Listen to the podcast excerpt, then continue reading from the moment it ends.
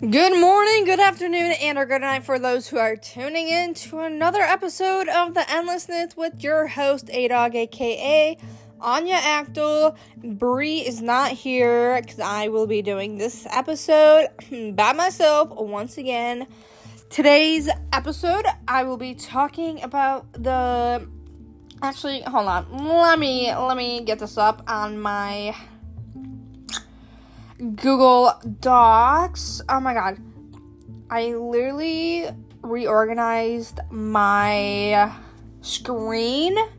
Now I have no idea where anything is. So we might be here for a while.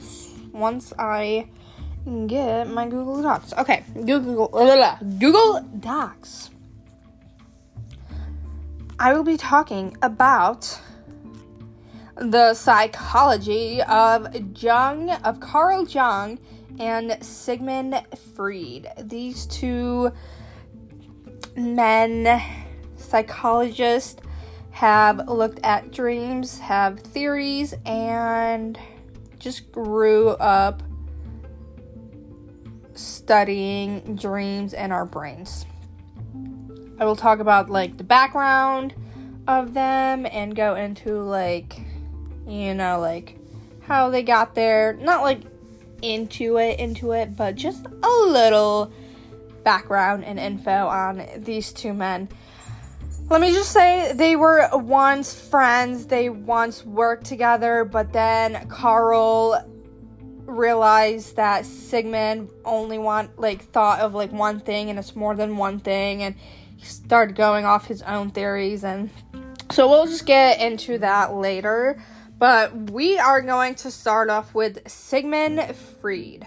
So, Sigmund was born on May 6, 1856, to Galician Jewish parents, which are Jacob Freud and Amelia Nee Nathanson, in the Moravian town of uh, Freiberg in the Austrian Empire.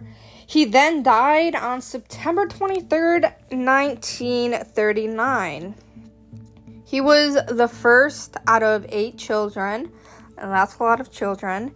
He was an Austri- Austrian neurologist and the founder of psychoanalysis. He went to University of Vienna. Vienna, am I saying that right? And he, at first, he was planning on studying law, but then he joined the medical facility. And then, after completing his habilitation he was appointed a um a Dawson Dawson Dawson Dawson in neuropathology and he became an affiliated professor in 1902.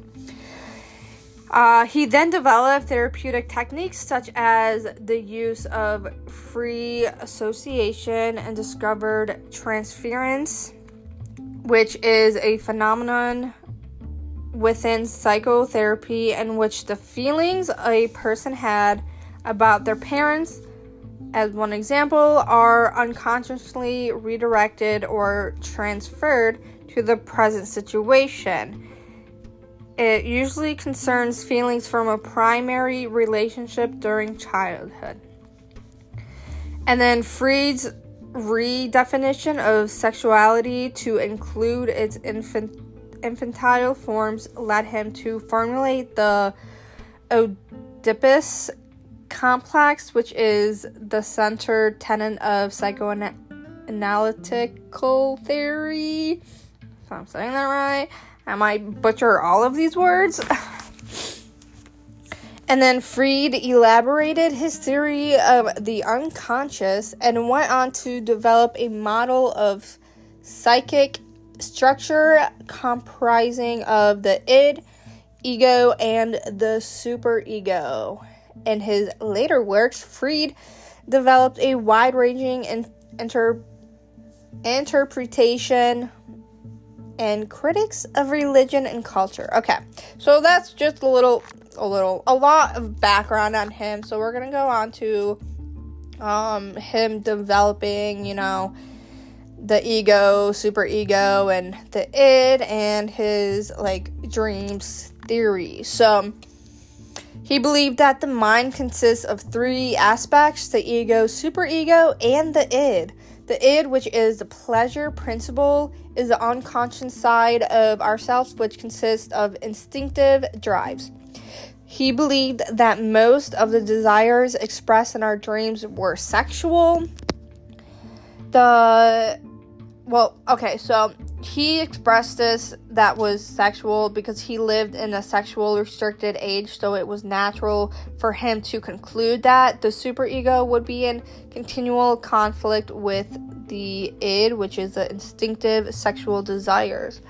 The super okay, so the superego, which is the moral principle, roughly roughly corresponds to the conscience that Freud believed that had a social origin. The superego lives in a state of constant tension, trying to control the irrational sexual demands of the id. So they're basically like going back and forth, you know, with each other. Between these two opposites, that the conscious self acting as a reference between the rival claims of these two unconscious forces. Freud called this the um, reality principle and named it the ego. And then, according to Freud, everyone is to some degree neurotic because the ego will never be able to satisfy the, the demands of both the id and the super ego. So it's kind of like two friends fighting each other, and like he's the middle group, and he can't, like, you know, can't get them to agree with each other, you know? So just think of it as friends, like three friends, and two are fighting, and one is like the middle group trying to like make peace, but it's not happening. Freud believed that when a person sleeps, the ego relaxes and can no longer um, adjudicate. What? Adju- Can't read.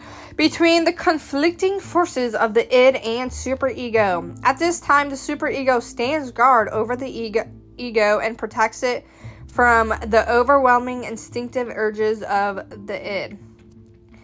And then dreams are a symbolic language by which the id tries to